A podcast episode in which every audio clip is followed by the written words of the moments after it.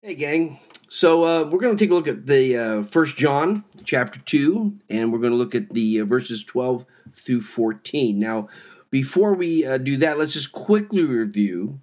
Uh, we had looked at First John chapter two, verses three through eleven, where we looked at our conduct as Christians and what that looks like. Remember, and John talked about keeping his commandments, right? Okay and he also talked about walking in light rather than walking in darkness. This was this whole thing that uh, Michael was doing in the prior verses. Okay, now he's going. John is going to talk about our conduct and how it should lead us to see the world. Okay, and we'll call this um, worldview the separatist view. Okay, so let's go ahead and now read. Now our verses we're going to study today. First John chapter 2, verses 12 through 14. But I'm going to read all the way to the end to 17, just so we have some context to all of this, okay? Michael's going to take uh, verses 15 through 17 himself next time, but I want to hit that in the context of what we're reading so we see the whole thing, okay? So let's take a look at this. So First John chapter 2, uh, starting with verse 12, says, I'm writing to you, little children, because your sins have been forgiven you for his name's sake. I'm writing to you, fathers, because you know him who has been from the beginning. I am writing to you, young men, because you have overcome the evil one. I write to you, children, because you know the Father. I write to you, fathers, because you know him who has been from the beginning. I write to you, young men, because you are strong and the word of God abides in you, and you have over, overcome the evil one. Verse 15 Do not love the world, nor the things in the world. If anyone loves the world, the love of the Father is not in him. For all that is in the world, the lust of the flesh, and the lust of the eyes, and the boastful pride of life, is not from the Father, but is from the world. The world is passing away, and also its lust, but the one who does the will of God lives forever. Okay? So there it is. That's what we're going to look at. So now let's go back and unpack these uh, you know 12 through 14 real quickly here. Okay? Let's take a look at this. Now, what I want you to take a look at is there's actually this sort of structural thing going on in the verses. There's this pattern, okay? He says, "I'm writing to you." Okay, so he first starts saying, and he writes to three groups of people. He talks, I'm writing to you, little children. I'm writing to you, fathers. And I'm writing to you, young men. Then he says, he says, I write to you. Actually, what you're, if you look, if you're reading from a New American Standard version, it's usually, it says, I have written to you. It really should say, I write to you. The reason, this is just a little, little minor quirk but it's a tense in Greek we don't have in English. Okay.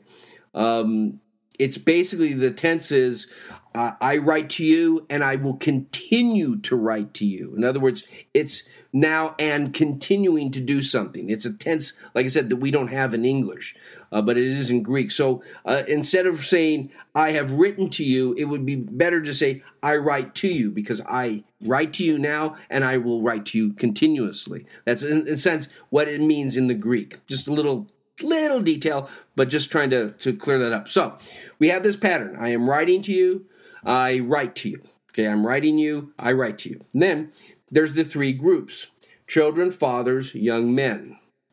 Who is John talking about? Now, this is, this is interesting. Some will say that John is referring to different levels of spiritual maturity, which, to be fair, makes some sense, right? I mean, you could think of the child, the, the new believer, uh, the young man sort of in the middle, and then the father, the mature believer. And I, in a sense, that makes sense. Um, but part of the problem with saying that, of course, is that John actually refers to all believers as children. It's his little Johnism, if you will, uh, throughout his writing. He calls the, the, believers children. So that's probably not what's in view there. Um, another thing is that some people will say, well, this represents stages in the believer's walk. Um, that's again, that's sort of over allegorizing, if you will, in a sense, what seems to be the natural just context of what he's saying. He says, whatever he's doing, however he's doing this, whatever's going on, what seems to be most relevant is this describes all believers, right? The things that he's talking about with these three groups, he's talking about represents all believers, right? Or at least it should. Okay, so regardless of the other aspects, the main thing to take away from this as we look at it is remember this is he's talking about all of us, all who are followers in Christ. Okay, so what does he say? He says, now what does he say to the children? He says, he says, your sins have, he says right here at the beginning, he says, I am writing to you, little children, because your sins have been forgiven uh, you for his name's sake. Okay? Your sins have been forgiven you. This is pointing back to John, what John was saying back in chapter 1, starting with verse 8. Remember, he says, If we say we have no sin, we are deceiving ourselves. And if we say that we have not sinned, we make him a liar, etc. And then in verse 9, he gets, If we confess our sins, he is faithful and righteous to forgive and cleanse us uh, from all unrighteousness. Okay? Our sins have been forgiven, not for our sake, but for his name's sake. Okay? That's important. And then he says, he says this also, right? He says, I write to you, this is at the end of verse 13, I write to you, children, because you, what? Know the Father.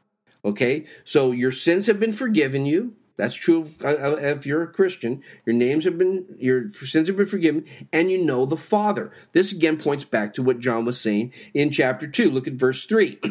By this we know that we have come to know him, if we keep his commandments. You see, we know the Father because we keep his commandments. And he also says in verse 6 the one who says he abides in him ought himself to walk in the same manner as he walked. This is, these are indicators that we know the Father and that our allegiance is with Christ. Okay? This is what he's pointing out here. Now, that's with the children. With the fathers, he writes this.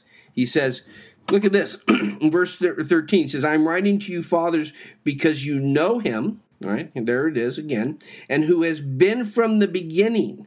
Who has been from the beginning. Okay, who has been from. See, Jesus is eternal God. He is creator God. This is what he said right in the beginning of his letter here. He says, What was from the beginning, what we have heard, what we have seen with our eyes. This is First John chapter 1, verse 1.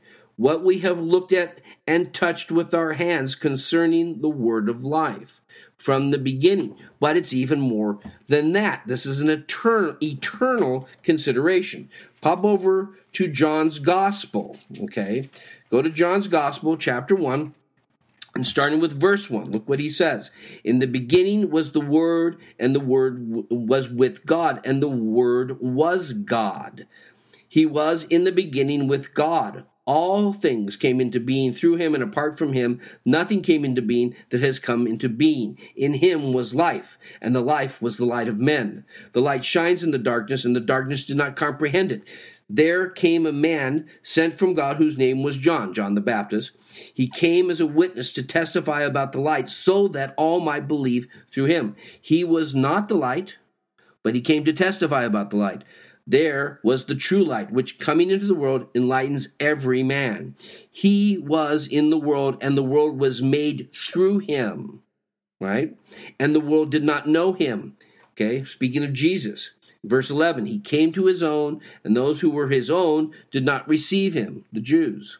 Verse 12, but as many as received him, to them he gave the right to become children of God, even to those who believe in his name, who were born not of blood, nor the will of the flesh, nor the will of man, but of God. And it goes on. So when he says from who is from the beginning, okay, this is not only the beginning from when they, they heard about this and, and have looked and touched with our own hands. When he speaks in the beginning of this, he's talking about the, the eternal nature of Christ. Jesus is God. He is creator God. He's eternal. Okay, going back to First John again. Okay, so he says that about the fathers, right?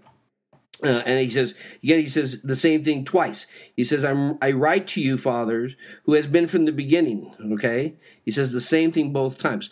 Now he brings up the third group of people, the young men. Okay, what's he write? Okay, he says, "I." He says, "Young men," uh, he says, "I am writing to you, young men, because you have overcome the evil one." And then the second time he says, I write to you, young men, because you are strong, and look, the word of God abides in you, and you have overcome the evil one. This is mission critical information. This is major intel. He's saying, studying and following God's word and making disciples, we are beating the powers of darkness back into the hole they came from. Okay? That's what he's getting at. By studying the Word of God, we are beating them. That's our weapon, our offensive weapon. That's what Paul means when he speaks of in Ephesians 6, when he says, Our battle, the Christian's battle, is not with flesh and blood. And he goes on to describe um, putting on the full arm of God, talking uh, about the Word of God through the use of military terminology, if you will. So, this is what he's getting at when he says, You have overcome the evil one. Okay, so these are the things that he uses. And this is, again, like I said, all of these things that we're looking at, these attributes, are true of all Christians and should be true of all Christians. And as we mature, these, these attributes become stronger, become larger, become more critical for us, and become more important to us in terms of our how we see them. So so here's the here's the, how this whole thing leads into the next, which Michael will take next time. He's saying basically this: in walk by walking in the same manner as Jesus walked. Okay, going look at like again, going back to verse six.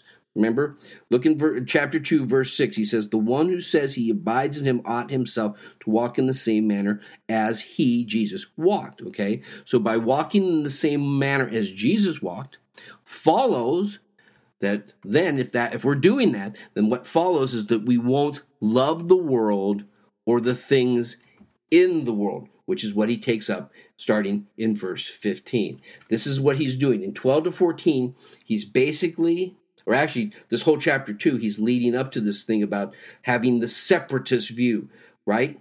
That kind of worldview. And if we're walking in the same manner as he walked then what will follow is we won't love the world or the things of the world. Make sense? All right, great.